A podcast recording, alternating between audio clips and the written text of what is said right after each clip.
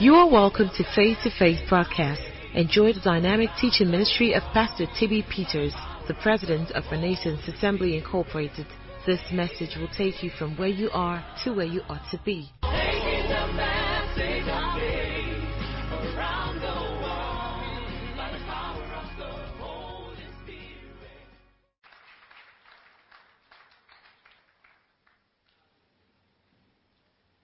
I am confident that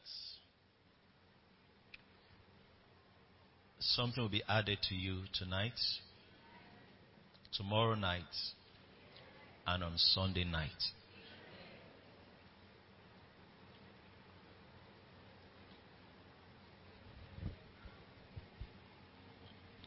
Whatever it is that God has already done in your life cannot be compared with what He still wants to do. Amen. There is more in God. Let me tell someone there is more in God. Hallelujah. I am excited to be here this evening. And this evening, we'll attempt to introduce the direction the Spirit of God has led us to go. And uh, by Friday, Saturday and Sunday, we'll be concluding that.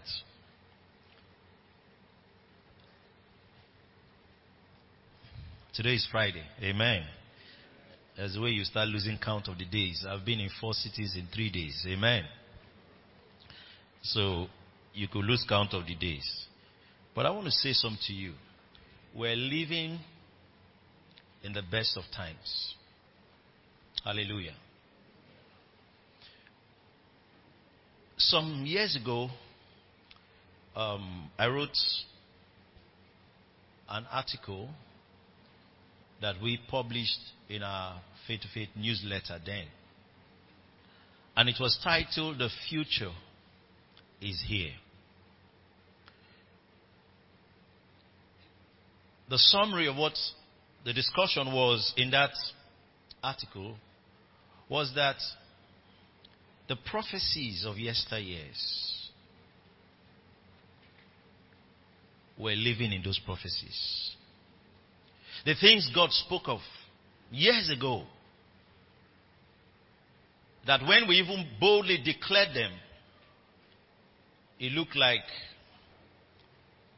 we were daydreaming.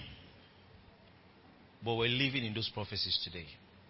And I strongly believe that everyone here will see prophecy fulfilled in their lives. Glory to God. You'll see prophecy fulfilled in your life. The reason why God gives you a picture of the future is to get you to cooperate with Him.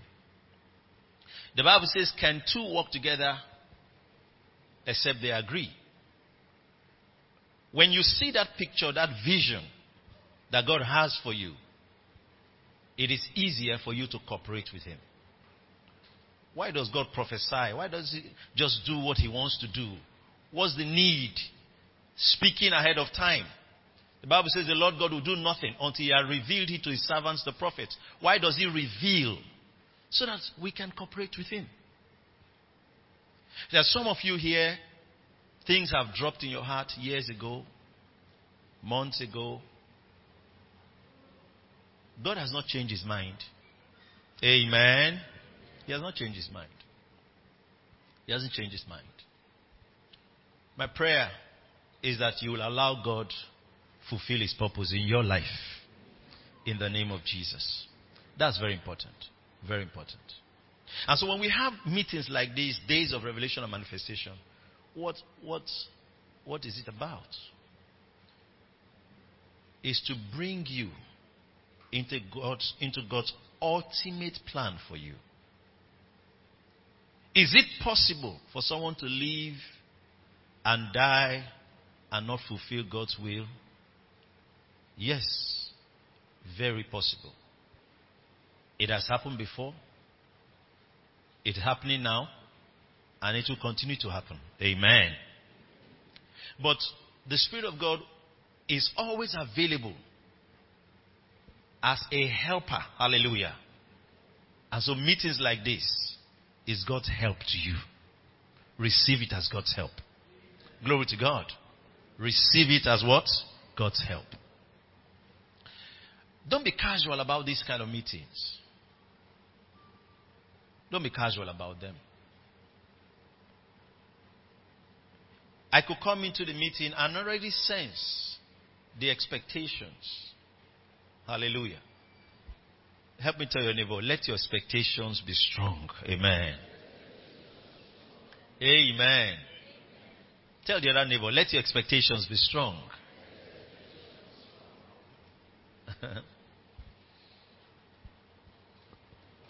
this year will remain unforgettable for us because of what the Spirit of God will do, the significant things that will be going on. They've already started. Amen. I said they've already started. You know, God can be doing so much, and somebody is not seeing it. Praise the Lord. Some of you might think, if you were there when Jesus was uh, walked the face of the earth, was fulfilling the earthly part of his ministry, you say, "Oh, I would not have done what the Jews did." But some of you are already doing what the Jews did. Amen. Glory to God. Hallelujah. I would not have done what the Jews did. Because you are reading the stories now, they look like, you know, ah, those things that happen. I hear Christians say things like, oh, when we God do all those things he did in the Bible, he's doing it every day. I said he's doing it every day. But the issue is, are you seeing it? Amen. Are you seeing it? Are you seeing it? He's doing it every day. The day Jesus was hanging on that cross, someone was cooking.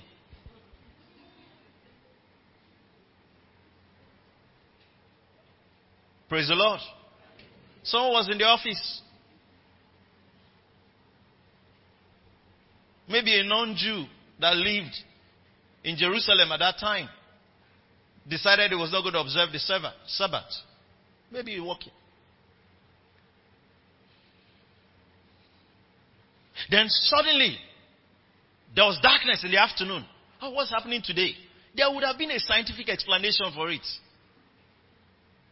We are the ones reading that it was supernatural. Are you listening to me?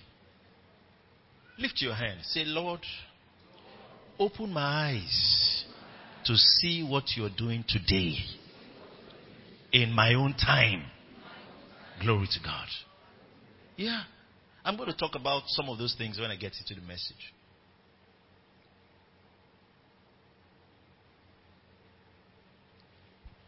So there were people around Jesus. I, I, you know, this dawned on me um, years back. I've shared the story before. I was so expectant to be in a Kenneth Copeland meeting. I'd grown up seeing the books of Kenneth Copeland around my parents' home. And Kenneth E. Hagin had talked so much about Kenneth Copeland. I'd heard several messages, but I just expected to be in one of the meetings.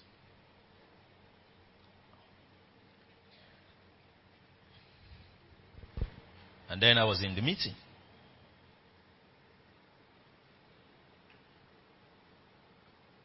I thought the whole of America will be in the meeting. Amen. Because the way the meeting was in my heart, I felt even the government should declare a public holiday for such a meeting. But life was going on. Hallelujah. Are you with me? Life was going on. Life was going on.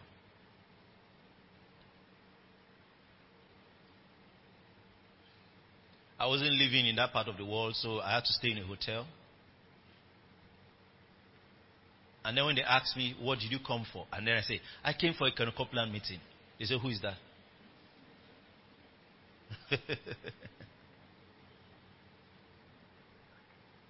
what shocked me the most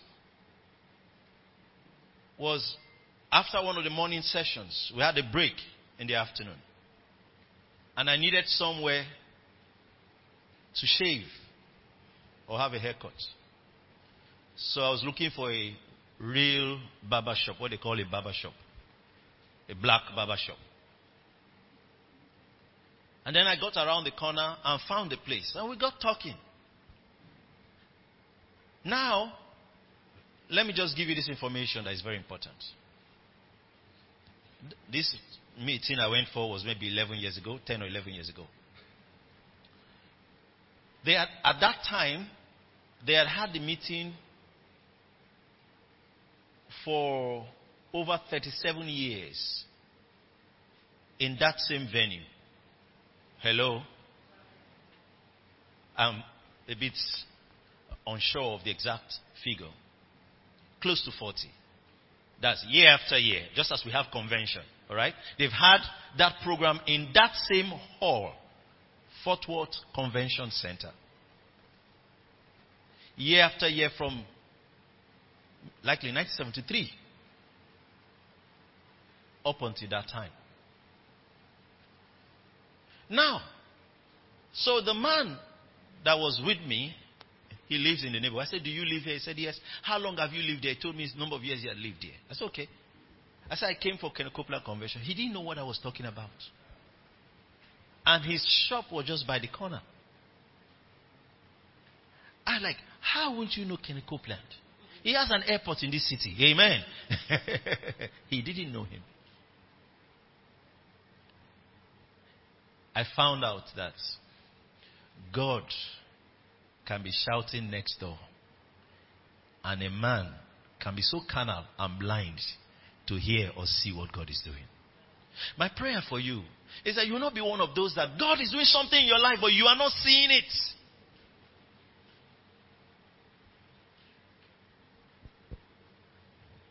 And when you're not seeing what God is doing, your actions will be contrary to God's plan. Hallelujah. And you cannot be grateful. No, you can't be grateful. Because you're not even seeing it. We will see. Amen. We will see. We'll see.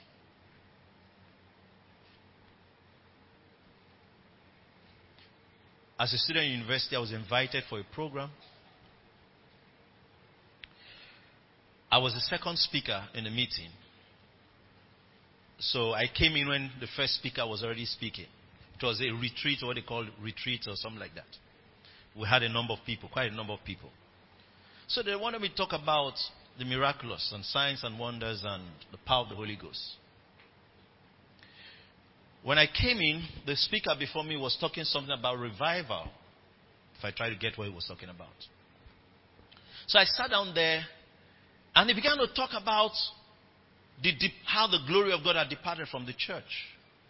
Now, let me say this to you. Anybody you hear talking that, it is nonsense.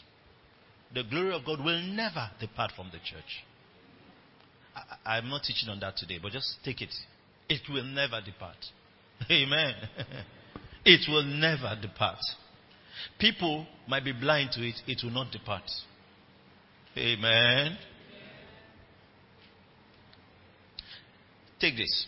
The Spirit of God never stops moving, He only changes location.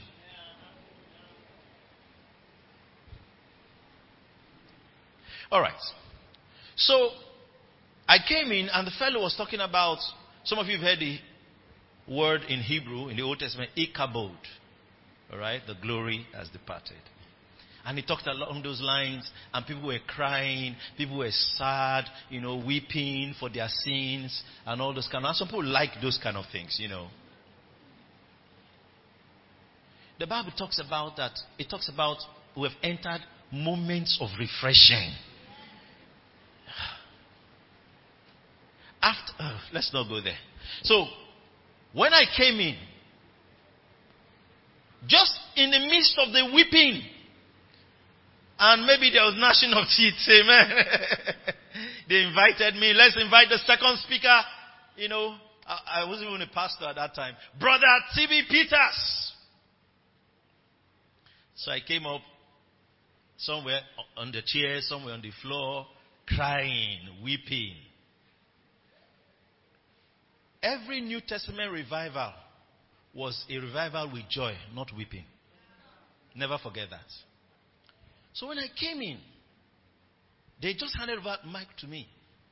So the fellow that had whipped them was feeling very proud about his job. Amen. You know. Now don't misunderstand me. Don't misunderstand me. I preached messages that brought conviction on sinners. Did you hear me? I preached messages, gospel that brought conviction on sinners, not condemnation on believers. Amen. I preached in a vehicle. We were going from town to school. And I was preaching about salvation.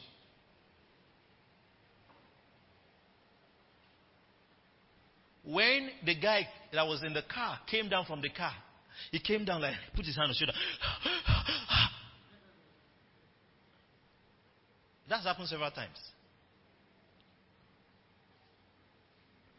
So I understand that. Hello?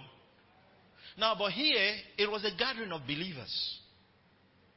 And then he was talking to them, and they were all crying because God has left them. So I came in and I said, Praise the Lord. The fir- this is the first time I ever said this. And after then, I've said it several times. I said that you don't have money in your pockets does not mean there's no money in the whole world. Someone might not just have money in his pocket, but there's money in central bank. There's money in someone else's pocket. So I said that you are in a place where you are not seeing the glory of God. Does not mean the glory of God is not. And I was just coming from another meeting. I said, Well, I am the reviver you were praying for. Amen. Glory to God. So I came in, I said, just before I came, someone got healed at social place. I laid hands on people, got filled with the Holy Ghost. The power God, that's where I'm coming from. And of them, their eyes lit up. I said, so, I've come, amen, to this thing you are praying about now, I am the answer. Oh, and the power of God hits the place.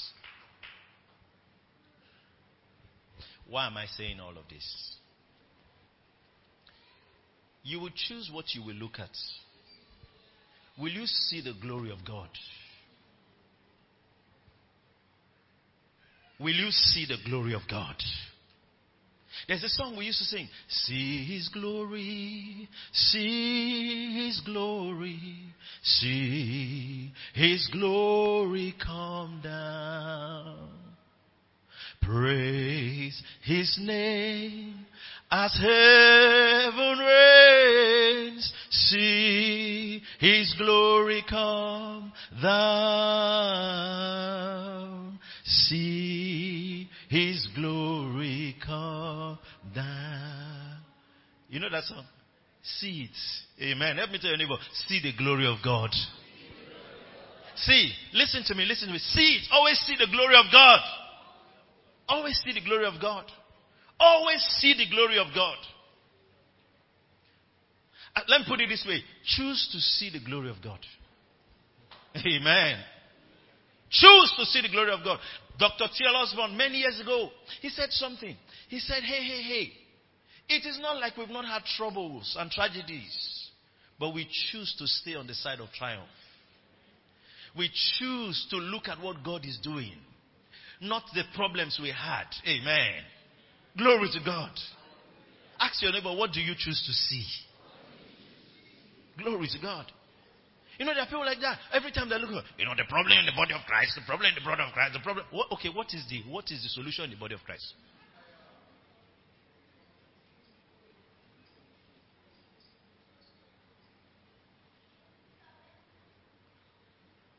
Jesus spoke these words, and he has not changed his mind. He said, I will build my church. He never said, I will abandon my church. And the gates of hell shall not prevail against it. What he was saying, it was a declaration. What he was saying is that the gates of hell will attempt, but it will not prevail. Stop talking about the attempts of the gates of hell. Celebrate the building of the church.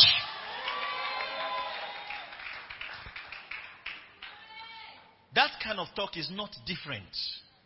It's not different from those tapes they used to sell in those days. Where someone can say, ah, ah, ah, ah, ah, I used to work for the devil. My number was 666. Then I graduated to 999. We used to suck the blood of all those nonsense. And then when they finish, everybody in church will now be afraid. That's the aim of the devil. It doesn't edify. It doesn't comfort. It doesn't exhort. It doesn't edify. Hallelujah. I don't know why I'm even saying this. Lift your hands and just worship Him. We give you glory. We bless you. Thank you. Pray in tongues for a moment. Zuprahakatum, melishe prodozo bredika taya bala. Le monto bredike toso bredike toso brataya talide bozo. Jik patalaba hata zemente kleto sobregadia teleboso. Rabahande bredeske pletuze bradia rakatome le bradoske bredike toso. Leba shite brodos brigadia telebo brigadia telebro brigadia. La mandalaba sobregados brigadia telebo. Zatalaba katalabande eredos brigadia teleboso. Lapa. Lebre deze gedebos brigadios brigadia telebos brigadie. La. Mezikre toba. Le mende protos brigadia telebo brigadia teledede. Zupra hande cletuse bredi ketoso. Lebranda kato baros que pleto brigadia teledede. Zakatosa. Le mende pletos brigadia telebo brigadia telegade. In the name of Jesus. You know, there are some prayers we pray in the scriptures. And there are, there are scriptural prayers, alright? And then, for some of us, we've prayed those prayers for many years. The Ephesians prayers, the Colossians prayers. You find scattered around most of the epistles. The Spirit of God began to bring to my heart some time ago. I will not talk specifically about which one because that was personal to me. But the question was when will this prayer be fulfilled? Because you prayed it last year, you prayed it the year before, you prayed, you understand that you've been praying. So when will this prayer be fulfilled? I didn't get what he was asking me. There are times where questions come like that and it takes a while to get it. Amen. Amen. So, so when will it be fulfilled? When will it happen? Maybe I should just give you one of the examples of what I'm talking about. That's not my message. Oh. I will get there. Amen. But it's someone's message. It's someone's message. In um I just pick one. Let's look at Colossians 1 9. In Colossians 1 9, um, it says this For this cause, we also, since the day we heard it, do not cease to pray for you. Then he says, and to desire. Read it with me. That ye might be filled with the knowledge of his will in all wisdom and spiritual understanding. Is that a prayer point? Yes. So the question is, when will you be filled with the knowledge of his will? Amen. When will you be filled with knowledge of His will in all wisdom and spiritual understanding? Praise the Lord. Are you with me? You know, this is a New Testament prayer. So, would you know when you are filled with knowledge of His will in all wisdom and spiritual understanding? Is it possible to know? Why are we praying if it won't be fulfilled? Amen. Hello. You know, sometimes in church, we, it's a prayer point, we raise it. Everybody pray, pray that you might be filled with the knowledge of His will in all wisdom and spiritual understanding. Then we pray again. The question now is, is it not possible that someone amongst us is already filled with knowledge of His will in all wisdom and spiritual understanding? Amen. Are you with me? Maybe I'll show you another one. Ephesians 3. Um, let's start from verse 9. Uh, Uh, 9 is too far. Go down. Just keep going down. Thank you. 14. For this cause I bow my knees. Ephesians 3:14. For this cause I bow my knees unto the Father of our Lord Jesus Christ. Watch this. Of whom the whole family in heaven and earth is named. Verse 16. That he will grant you, according to what? The riches of his glory, to be strengthened with by his spirit in the inner man, with might by his spirit in the inner man. Huh? Verse 17, let's just add down. That Christ may dwell in your hearts by faith, that ye being rooted and grounded in love may be able, go ahead, may be able to comprehend with all saints what is the breadth and length and depth and height, and to know the love of Christ which passeth knowledge, that you might be filled with all the fullness of God. What if this has already happened in your own life? Amen. Now, what I want to show, why I'm mentioning it to you is the possibility that it can happen that it has already been fulfilled in your life. Amen. There's a way you are looking at me. Eh? Are some things I want to say now. But it's the way you are receiving this one that will make me know whether we'll get there. Amen. Did you get this?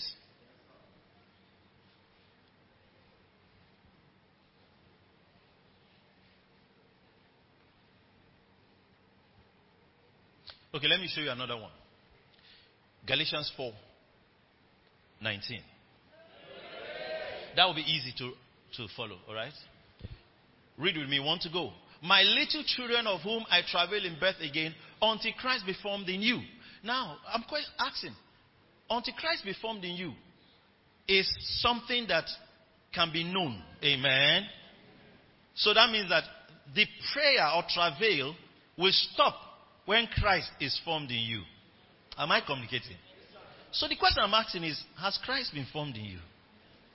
Don't be quick to say yes.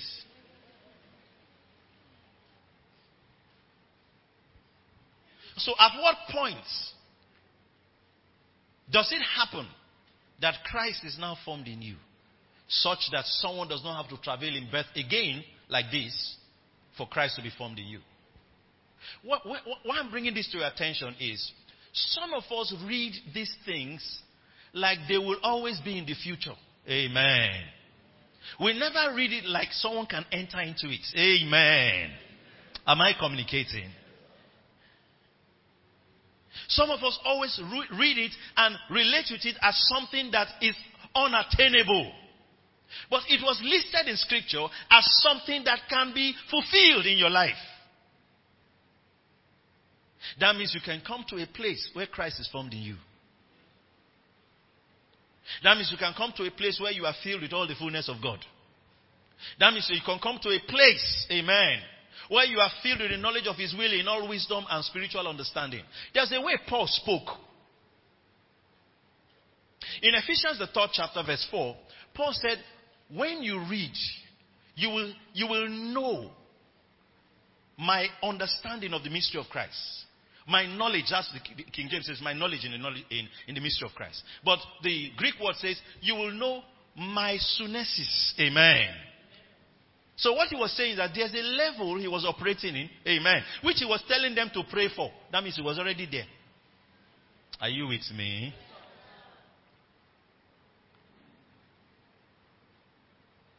That's why we're having meetings like this. It's not to inform you, it's to bring you into truth. Amen. Not to hear about truth, no, to enter it.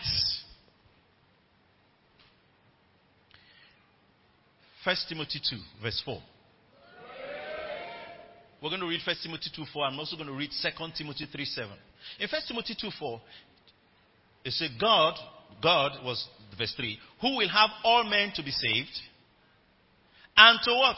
And to come unto the knowledge of the truth. That means you are saved. The word knowledge is epignosis. That you will come into the full knowledge of the truth.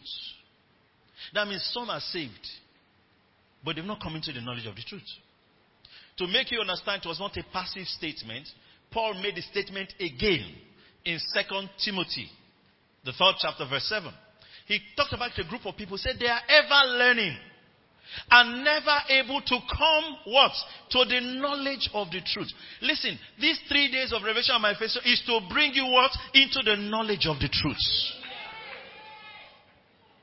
See, I enter it. Glory to God. A grandma, many years ago, it was a, a testimony. The children have always known grandma to be born again, uh, involved in things of God and all that. So one day they said, Grandma, you know, we've never really bothered asking you. How come you, you, you, all the time we've known you, you've always been healthy, you've never been sick? They said, Oh, that's one. She said a preacher came to our town when I was, even before I had you, when I was quite young, uh, a younger woman, all right? A preacher came to our town and he did altar calls. The first altar call is how many that want to receive Jesus as Lord and Savior. Then he did another altar call. How many want to receive Jesus as their health and healer? So I came out and received him as my healing and my health. Since that day, I've not been sick. That means that she came into the knowledge of that truth.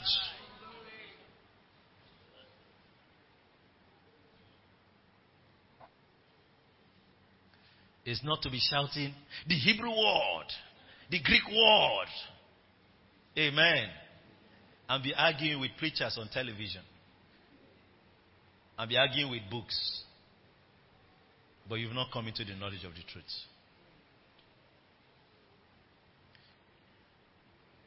Hello? And most of the time, it is that argument that does not allow you come into the knowledge of the truth. Praise the Lord. You know why? Because there is a way to receive God's word. It says, receive with meekness the engrafted word, which is able to save your souls. There's no other way to receive the word of God than with meekness. That word received there is the lambano. That means that the way the word enters is that you receive with meekness.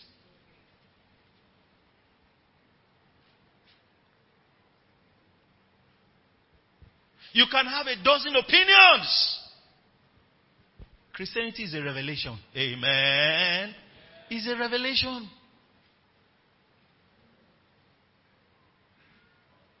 It's not a compilation of logic. It's a revelation. All right. Father, I want to start now.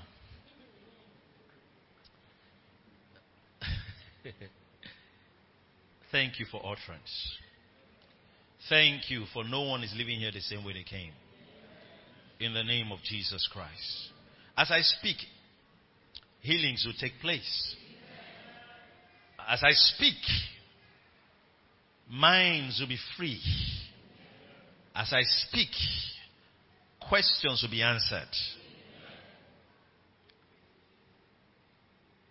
In the name of Jesus.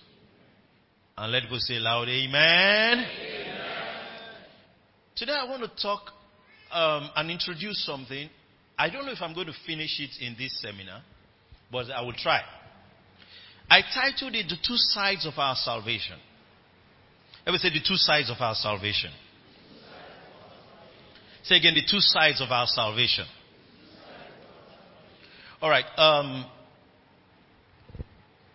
we're in America a few weeks ago, and you know, I don't. The Spirit of God speaks to us, as he, I believe He speaks to every believer, and um, there are conversations that have been going on along those lines, where He's bringing my attention to certain things that I had, never seen that way.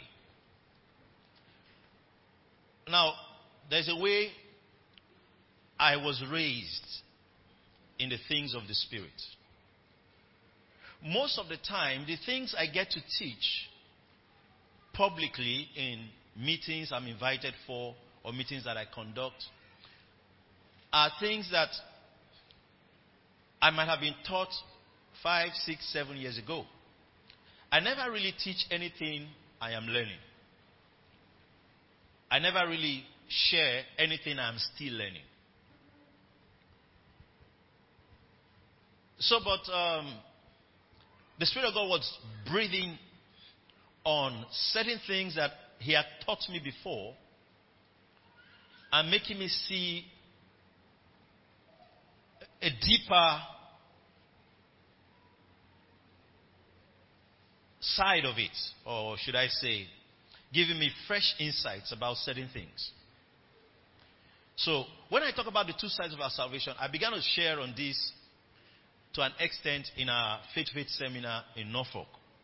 I mentioned the title, I couldn't really get into it. So let's see if I will get into it. Amen. Glory to God. Now, when I first said it, um, for those that are students of God's word, I know the first thing they think about is the legal and vital side of our redemption. That's not what I'm talking about. Amen. That's not what I'm talking about. Now, for lack of a better way of coining it, I just said the two sides of our salvation. Talking about salvation like a coin that has two sides. Amen. All right? And um, I titled it this way that our salvation is both a relationship and a responsibility. Amen. Did you hear me? Say salvation is both a relationship and a responsibility. Now, most of the time, as believers, there has been so much focus on our relationship. The relationship side of salvation. God loves you. Yes. You are a child of God going somewhere to happen. Yes. Amen. Glory to God. But there's more to it. Did you hear me? Than that. So, I titled it The Two Sides of Our Salvation. On one side is our relationship with God. On the other side is our responsibility to God. Amen. And um, what the Lord wanted me to give attention to is more on the responsibility side. Amen. Of our salvation. Because for many reasons, a lot has been said about our relationship with God. And um, some believers have grown to think this salvation thing is just about God meeting their needs. Amen. Hello. So, you know, some people come for meetings like this now. Oh God, um, let, let the man of God lay hands on me. Are you understanding me? Okay, let, let him prophesy to me. Let him speak a word to me. Um, let him, lay, you know, and all that and all that. So now the question is, after laying hands on you, then what? Glory to God. After prophesying to you, then what? Hallelujah. Then he will lay hands on you again another time. And then he will prophesy to you again another time. Then what? Why all of that? To what end? Glory to God. All right? So I want us to understand that. But first of all, it's important to understand what salvation is. Glory to God. Because your understanding of salvation will determine your salvation experience. Let me tell someone say, your understanding of salvation will determine your salvation experience. Now, different people have different explanations of salvation. But it is good to recognize God's own definition of what salvation is.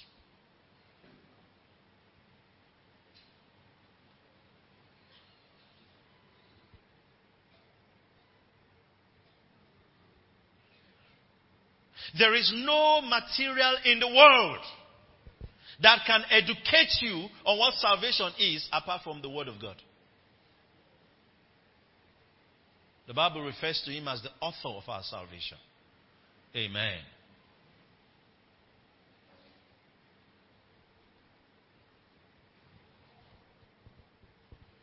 Are we together?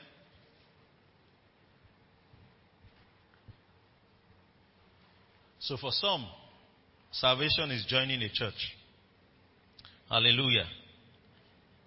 Have you met people like that? Say, my name is on the church roll. Amen. That means I'm going to go to heaven. Glory to God. salvation is not. Let me get your attention now. Salvation is not even about going to heaven. Amen. There are people in heaven now that were not even saved. Amen. Glory to God. That's they were in heaven, so to speak. Let me use that term. They left this world before Jesus died. Amen. So, going to heaven is not all that salvation is about. Did you hear me? Maybe you, think I'm, I do not mean what I'm saying. Let me say it well. Salvation is not all about going to heaven. And at the end of the day, it's not even heaven we're going to.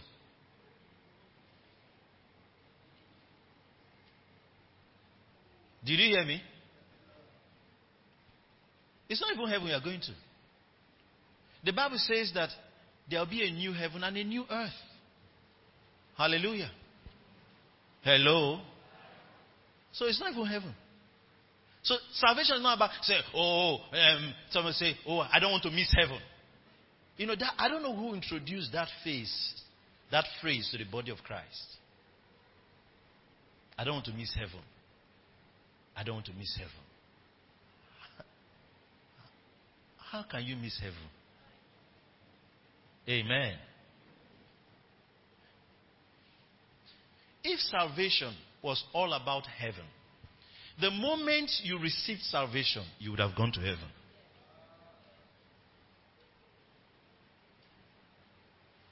If salvation was all about heaven, the day you walk out, then the day you walk out here and receive Jesus Christ, you move. But it means that salvation is more than that. Hallelujah. It's more than that.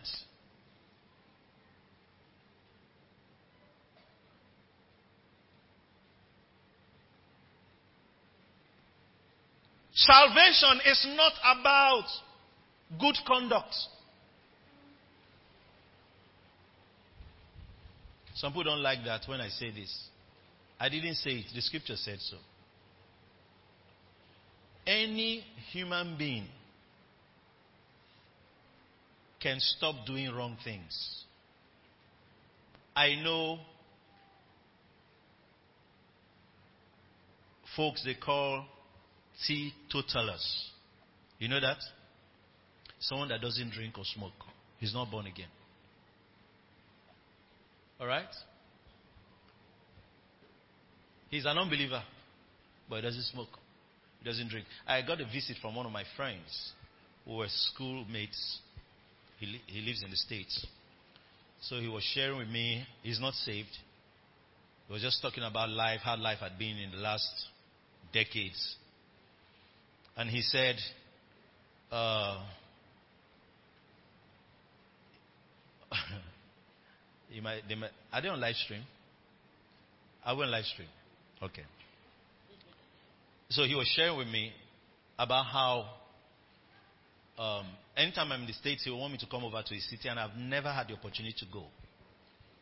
So he said, Well, my job is that when all of our friends and classmates come into the States, I show them where it's happening. You understand that? You know, I show them where it's happening. You know, I know all the clubs, I know all the places, I know all of that. So he talked about another of our, our, our classmates. He said, That one's job.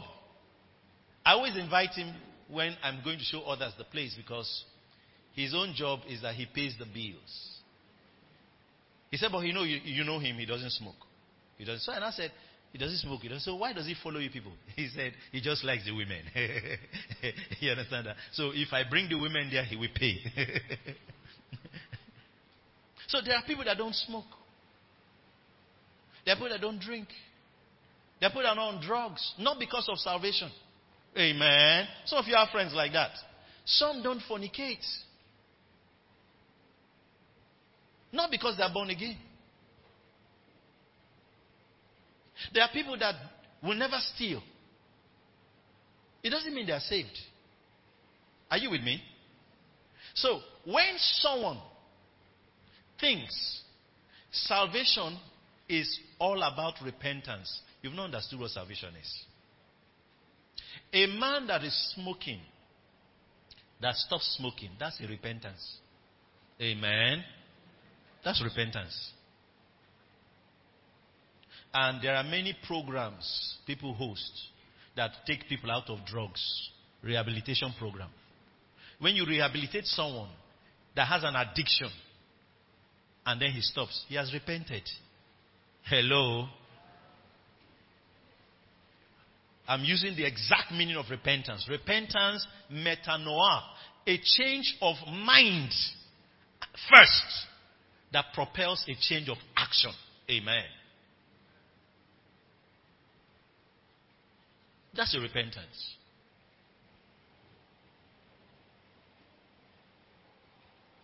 There are people that met Jesus that said they have kept all the law.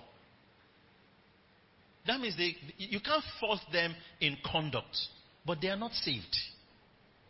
Get where I'm going to. So salvation is not just a repentance. There is repentance in salvation. Hello? But salvation is not repentance.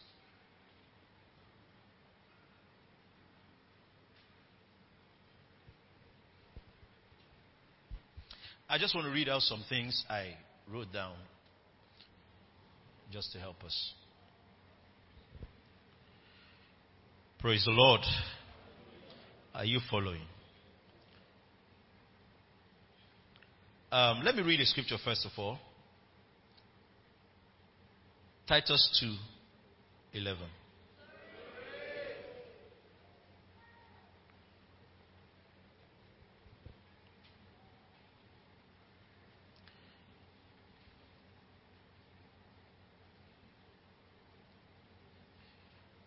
Let's read together. I want to go. For the grace of God that bringeth salvation had appeared to all men. Now listen, all men, all men means all of mankind. All of mankind is not necessarily, all men are not all doing wrong things. Amen. But yet, God saw that all men needed salvation. Are you with me?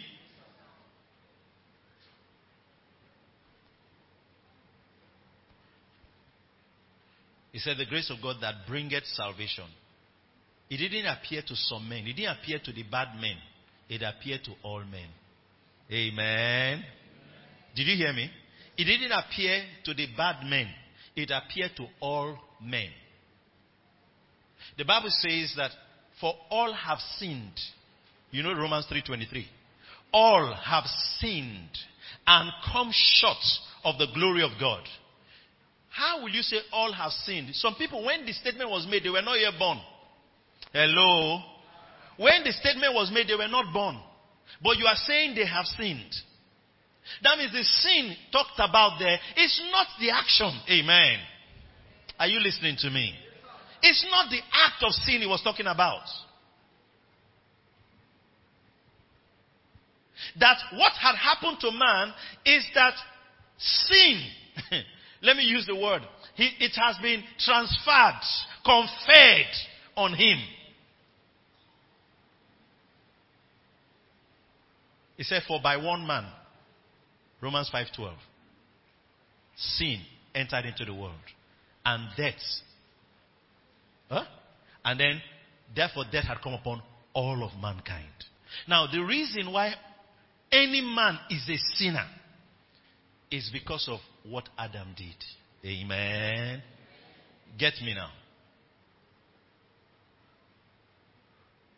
It's because of what Adam did. You are not a sinner because of what you did. You are a sinner because of what Adam did.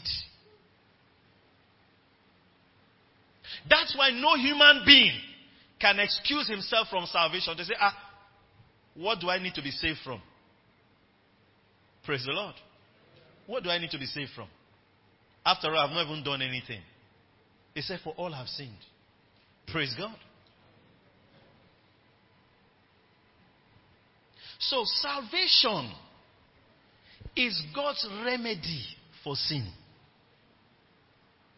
I put it this way salvation is God's remedy for man's tragedy. The rescue plan of God for man is salvation. I also put it this way salvation is the antidote for sin.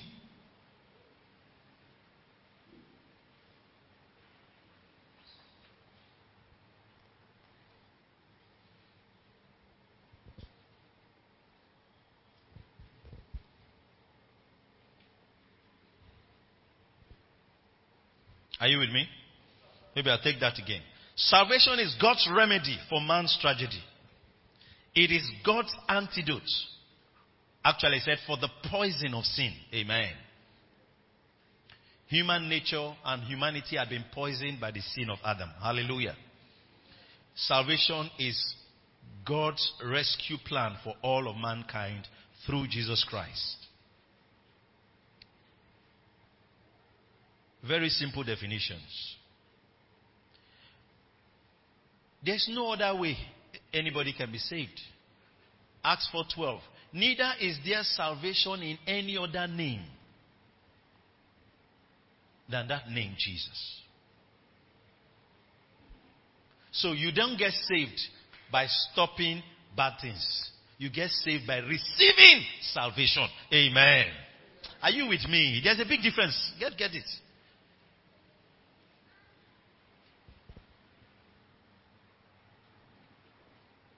Neither is there salvation in any other name, for there is none other name under heaven given among men whereby we must be saved. No other name. That means that salvation is an experience only God can give to a man. Amen. Are you listening to me?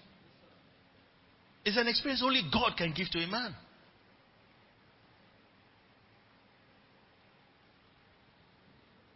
Remember, salvation also is a gift.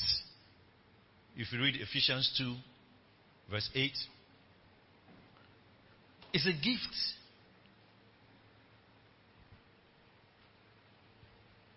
That means it's not earned. Hello? Say salvation is a gift. Say it's not earned.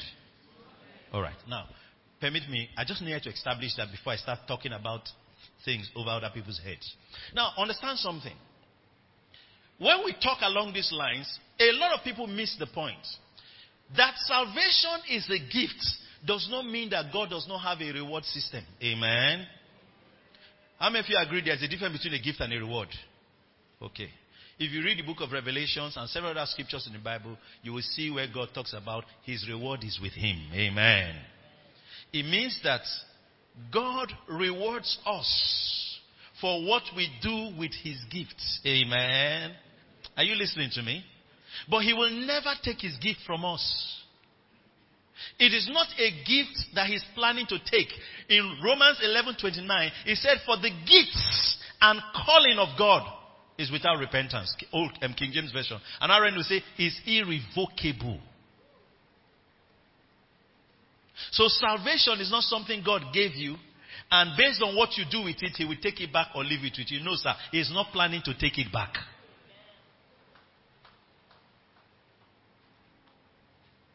Now, let me explain something to you about this thing. God that hates sin huh, puts the atoning element for sin in the blood of an animal. Such that when the nation of Israel sinned, all they needed to do was to look for a blood sacrifice. Listen to me. An animal. God was the one that taught them. They shed the blood of that animal and it covered their sin. That means that because of that blood, God didn't have to respond. Are you understanding me? Are you listening to me? Now let me ask you a question. If human blood was that powerful to stop God from pouring out his wrath on them in their sin, do you think God's blood is less powerful? Do you know that in the period of the one year, when after they after they carry out that sacrifice or whatever they do, when they do that, in the period of that one year, they are covered. Amen. They are covered. They are covered. It's the blood of an animal. The Bible refers to Jesus as God's own lamb. Amen. John 129. So if you read through the Bible and you saw animal blood cover the sin of a country or a nation or a group of people, that God, regardless of what was happening around them, did not respond, do you think the blood of God is any less?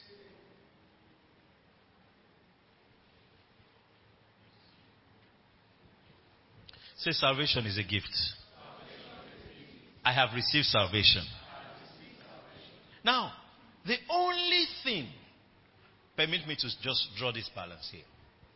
The only thing that makes man different from an angel or any other being God created is that God gave man willpower. Let me say willpower.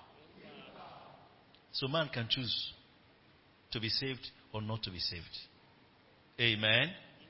Are you with me? And after salvation, he doesn't take the willpower. Amen.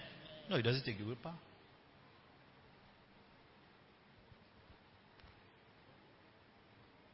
So you can choose to do what God wants you to do.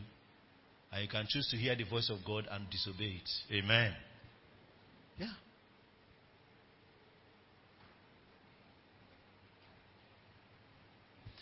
But salvation is not just about what God had done for us.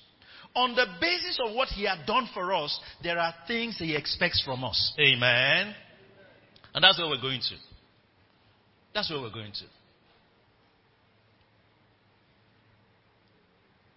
So let me establish again.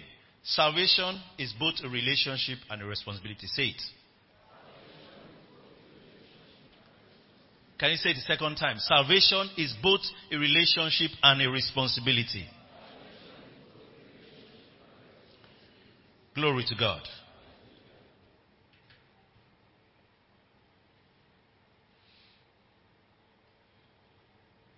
Salvation is a call to fellowship and a call to service. When I say fellowship, I mean fellowship with God. Hallelujah. It's a call to fellowship. But it doesn't stop at the fellowship. It's a call to fellowship and a call to service.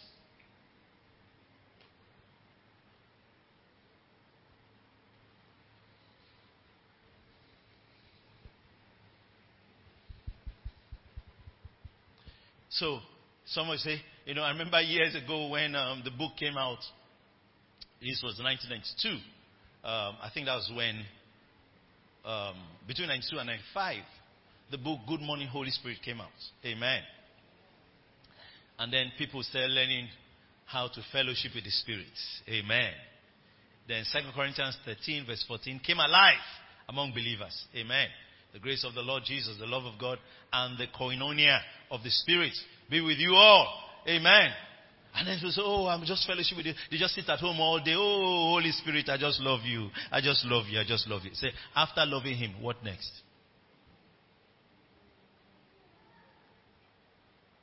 What's the fellowship for? Why did God go through so much to get the children of Israel out of Egypt? Why? He said, Let my people go. That's salvation or redemption. That what? They may serve. Amen. Are you listening to me? That they may serve. It was not just for the purpose of being, letting them go. What we're saying is that the freedom God has given to you, there's an expectation He has. Amen.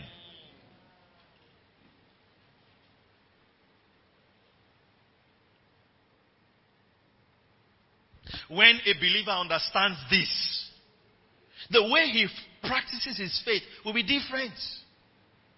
Will be different. Glory to God. I have a lot of folks when we were younger, you know, they used to fast and pray. We all used to pray together. And then they'll be fasting and praying. Oh God, give me power. Oh God, I want to see the power of God in my life. I wasn't in that circle. what God taught me early was step out, be useful, and the gifts will show. Amen. So as I went out so winning, the gifts of the Spirit will operate. Amen. Are you listening to me? As I went out leading other souls to Christ, helping other believers, I saw the power of God working. I found out that the secret behind the power is going. Going. Everybody say going. Going. Going. Just be going. Go ye. Amen.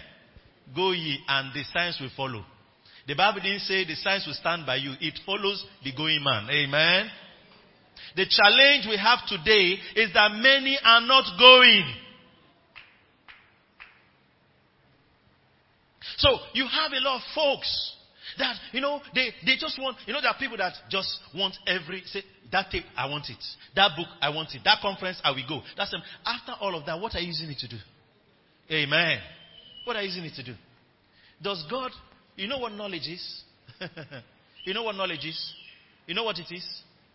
The Bible says that we have this treasure. It calls it a treasure in earthen vessel. Amen. This light that you have is a treasure. Amen. It's, it's not just a treasure, it's a treasure to God. Why do we say, do not cast your, your, your pearl before swine? It's talking about knowledge. So listen. Go and read the book of James. It said that be not many masters. What they mean by masters are leaders and teachers. He said, because your judgment will be greater. Amen. You know why? You will be accountable for the knowledge, all the Oh, he said, oh, they are doing this thing in that ministry. I went for the Bible college. Then God will ask you what you did with all the knowledge.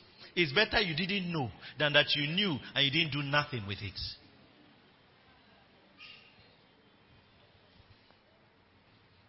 Hello?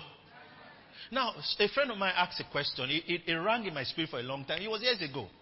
We were a group of people and he was saying something very strong. He said, he asked, he said, Hey, we have received the, the gospel. What we mean by the gospel? We, we, are, we understand this revelation of Christ's death, burial, and resurrection. We've received it. He said, What have we done with the gospel? I will ask you today, what have you done with the gospel? No, help me ask two people beside, what have you done with the gospel? What have you done with the gospel? Now, understand where I'm going to with this. Listen, if I ask, what has the gospel done for you? Say, hey, hey, hey, since I met, look at my clothes now. Oh, the gospel, look at my car outside. Oh, my children. The gospel has given me a good marriage. The gospel has kept me healthy. Oh, we might have heard what the gospel has done for you. What have you done with the gospel? Oh, since I heard that message of the New Testament, look at what has been happening in my life. You, what have you done with the message? What have you done with the message? Now, we're, going, we're talking about the responsibility of our salvation. Salvation is a call to fellowship and a call to service. Salvation is a union with Christ for a function. Amen. It's for a function. It's for a function. It's a union with Christ for a function.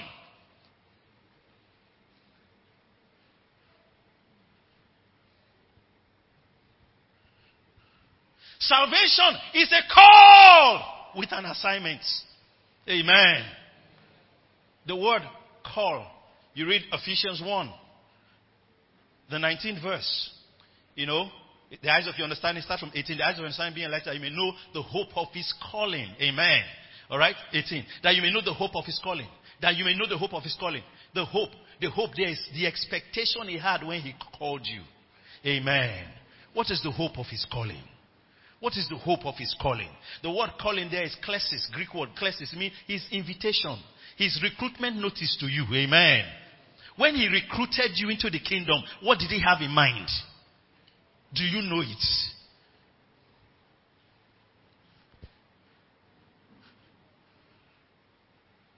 So salvation is a call with an assignment. It means that when God reached out for you to hear the gospel. He had a plan. He had a plan. You know, a lot of times, I am not against what the Bible teaches about prosperity. But there's a difference between materialism and prosperity. Amen. Are we together? There's a difference between materialism and prosperity.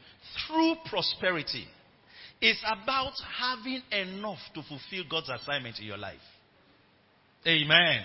That's prosperity.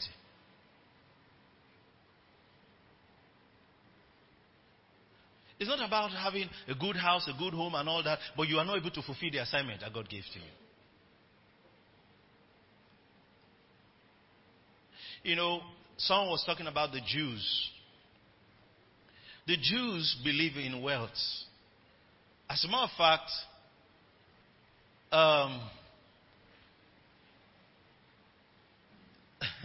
okay, let me put it. God, God believes in wealth.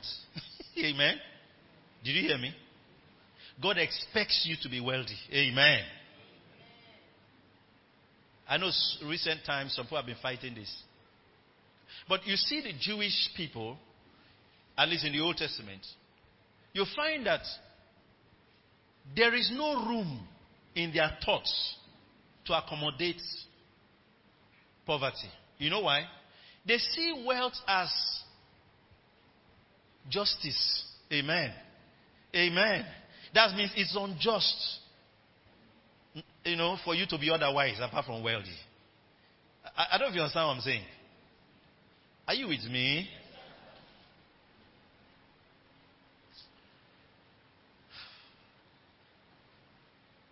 There is um, a proverb. Is in you could find it in the Jewish Talmud. The Jewish Talmud is their rabbinical teachings of the oral, um, believed to be the oral words of God compiled by rabbis. So it's in the Talmud, different from the Torah.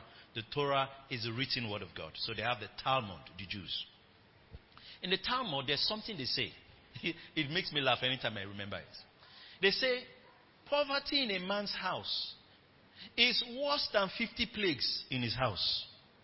That's how they believe. Are you understanding me? They say it's worse than 50 plagues. That means in the Jewish thinking, poverty is wickedness. Amen. Amen. Are you with me?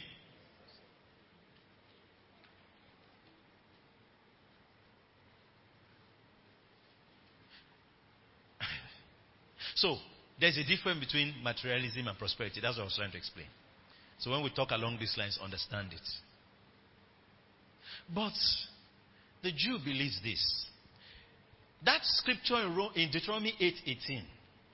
For it is God that giveth the power to get wealth, that he may establish. That means the prosperity has a purpose. Amen. There is a reason for it. The Jewish man believes that when he has money, he can now serve God well. Amen. Amen. Yes.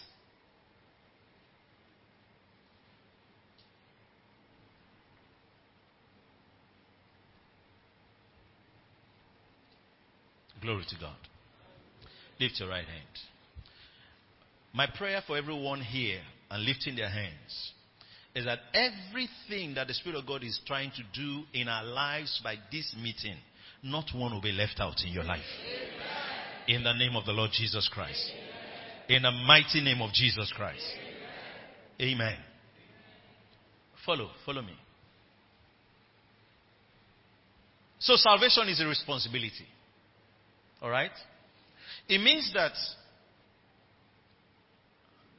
the reason why we were left on earth after we receive salvation is because there is another path to fulfill in our salvation.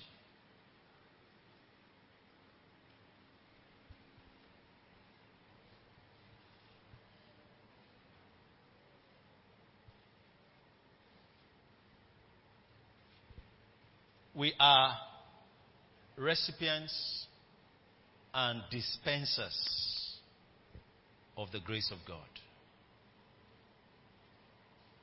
First Peter 4:10.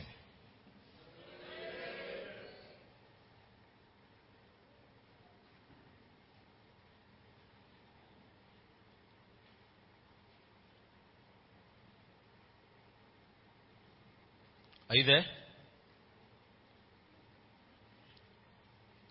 It says, as every man had what?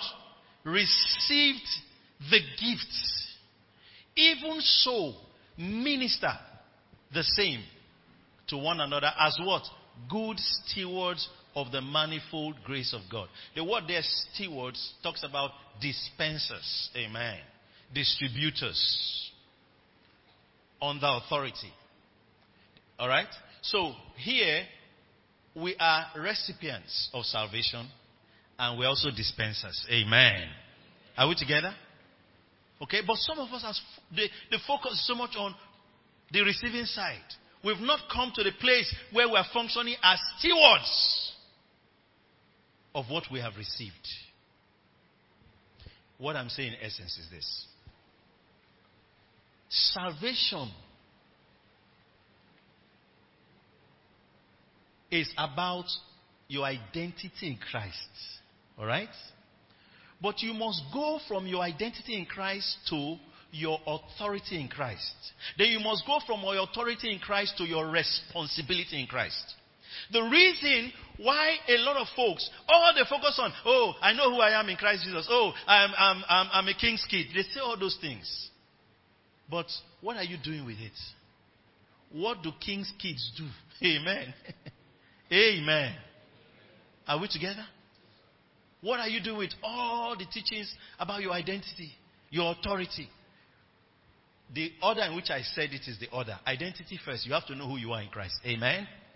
Then your authority in Christ. But the essence of recognizing your identity and authority is so that you can fulfill what? Your responsibility in Christ.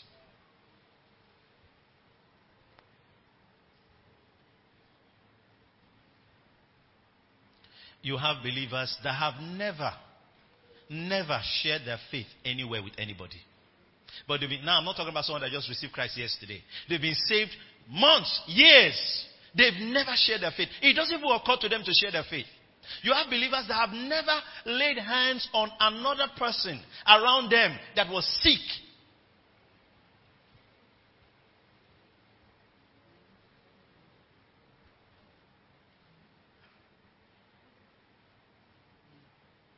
Do you know what Acts 1 8 was saying? I'll end around here now. It said, And you shall receive power after that the Holy Ghost is given unto you, right? That is come upon you, that you shall be what? Witnesses. What he's saying is that the essence of that endowment of power is for a responsibility, a witnessing responsibility. Amen. That you might be what? Witnesses.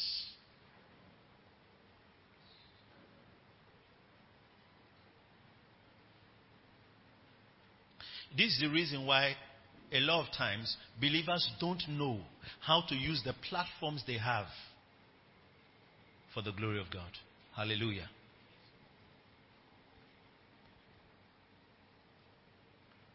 But you see, people devoted to Satanism and the devil, they know how to use their platforms very well. They know how to use their platforms very well.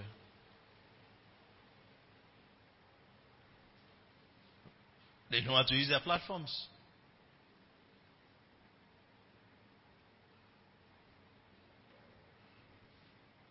There are groups and communities we hear about, uh, what do you call them now? The LGBT community. They defend themselves.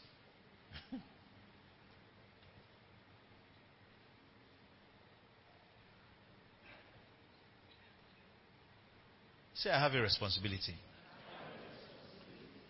Say it again, I have a responsibility. Now, this responsibility we're talking about, tomorrow we'll co- co- go further, is it doesn't have anything to do with being uh, an apostle, prophet, evangelist, pastor, or teacher. No. If you are a mother, amen, you have a responsibility. Praise the Lord. Did you hear me? Maybe you are, you are not a mother, you are a housewife. Let me use that word. You are a housewife. There are house husbands too. You are a housewife. Amen. And you are born again. You have a responsibility. In that house, you have a responsibility. You are um, still under your parents, but you've received Christ. You have a responsibility. That means that the reason why God is teaching you all these things, why the Spirit of God comes upon you in meetings, amen, why you hear prophecies, why all those things happen, is so that you will fulfill the responsibility. What is the job of the pastor, evangelist, pastor? Is to equip you, amen, to fulfill the responsibility.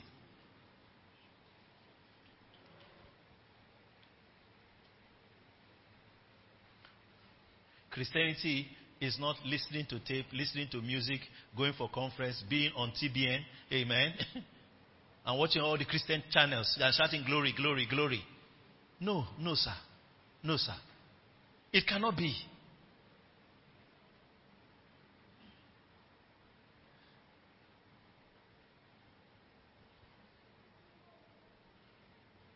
Hallelujah.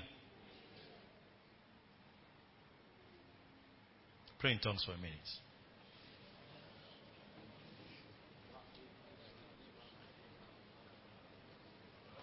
Zuprezukete zelevaha shalabaha celebron bregados bregadia teleboso. La patasha labando bregadesk prediketos bregadi. La patonda bregadeske proto shalabaha katabala gabas bregadie. Zupletuske pleto shalabaha katos bregadie teleboso. Balakato melebos bregadie teleboso. Balakaton de bredeske ploto shalabaha kato prediketos bregadi. La patas zelebon bregados bregadios bregadie teleboso. Lendeze keto salabaha katea. Zopretiske ploto celebron bregados predikete zeledeske. Zopletos bregadia telebos bregadia telebos bregadia. Zopletos bregadia celebon bregados bregadia telebon bregadia telebos bregadia. Joplahata labaso bregados bregadia teleboso. Thank you, Lord. Les que pretis, zelebon bregados que predia. La patose bregadia so bregadia so bregadia celebos bregadia teleboso. Maracaton bresco pretes lobo prata catala gadia. La bata la basha la basha la balagabos bregadia telebos bregadia. Rendo bros bregados bregadia tesque payadaya. La patombo zobredique tos bregadia teleboso. Malabashanda la balaba bregados bregadia telebo bregadia telebos bregadi. Le zuketo maliba hadaba shataya balea. Zomende brados que plotos bregadia teleboso. Then zubahaza la base bombre des que plotos bregadia.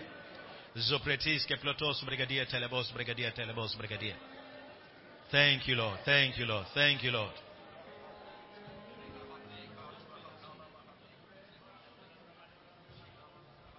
Now listen, listen.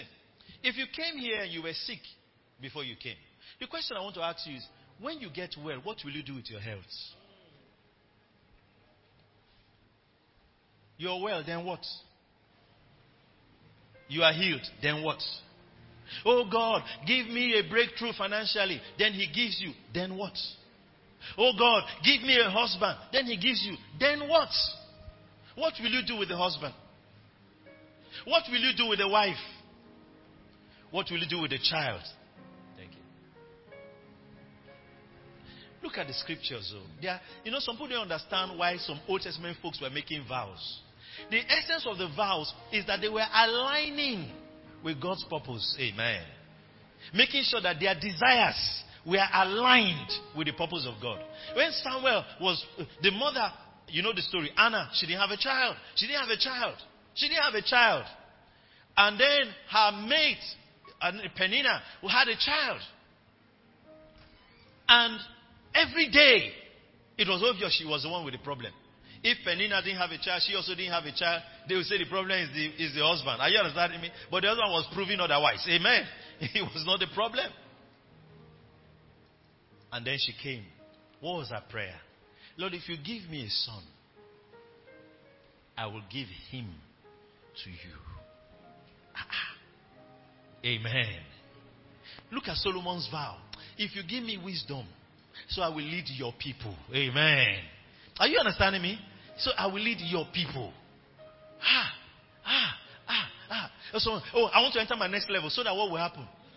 Even when you are in your former level, we're not even seeing you in church. Amen. So next level, what will now happen? Eh? What will happen in the next level? Oh, oh Lord, oh Lord, oh Lord, take me higher. Higher to where? Even in the lower, pastor will not rest. Amen. Are you listening to me? Then what? then what? You know, there are people, listen to me. God gives influence for a reason. Did you hear me? He gives influence for a reason. He doesn't just give influence for influence sake. He gives influence for a reason. For a reason. I read a book. Okay, I shouldn't go there. Take me, take my time. You know, listen. What will you do with what God will do in your life today, tomorrow, and the day after?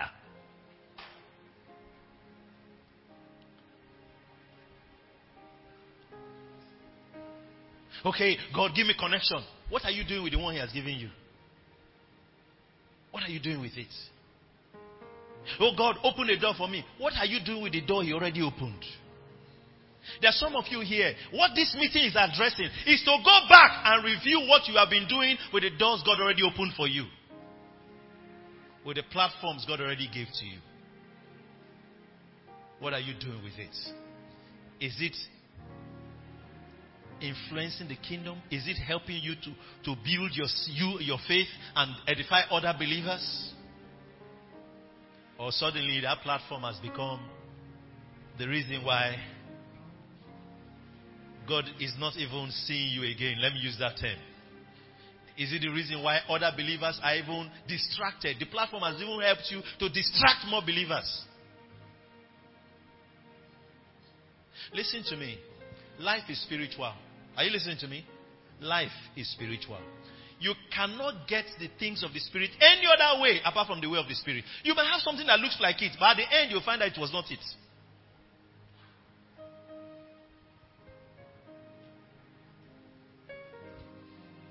What are you doing with what you already have been given?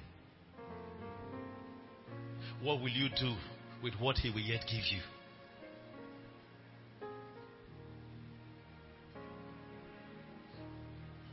You say, Oh, I just discovered that when I read scripture, I used to understand it. I used to understand it a lot. You know, so what have you done with it? Have you used it to even confuse other believers? To look for pastors to argue with? Then you're saying, Lord, give me more insight. The small, the small in, not even sight, in that you have, you are causing confusion.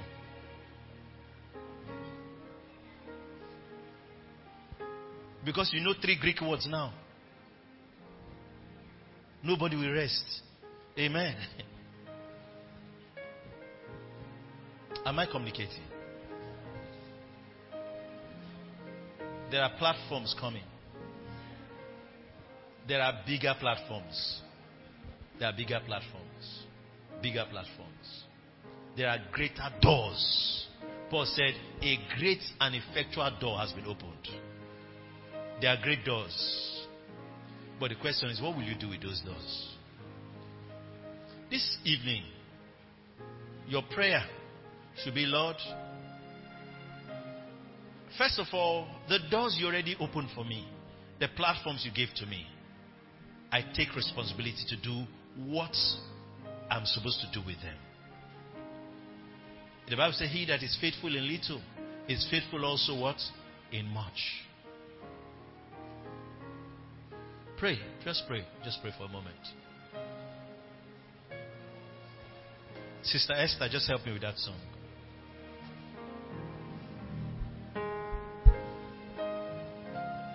I'm just going to lay hands on a very, very few people. Very few people. Very few people. It's very few folks. You will never leave same way you came. Thank you, Lord Jesus. For the power of the Lord is in this place. The power of God is in this place. You will never leave same way you came today.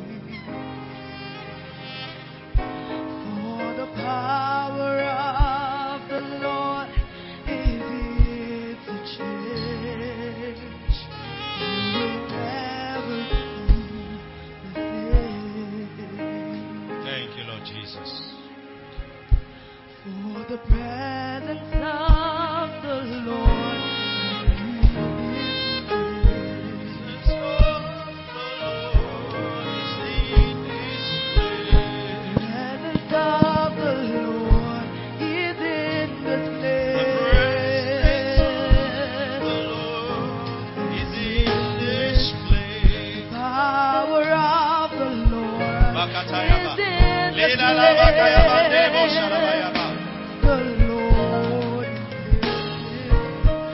Thank you for listening to this message. If you have been blessed, you can reach us by email on info at faithtofaithonline.org or call us on 234 806 361 3560. You are big, blessed, and loaded. Taking the message of around the world power of the Holy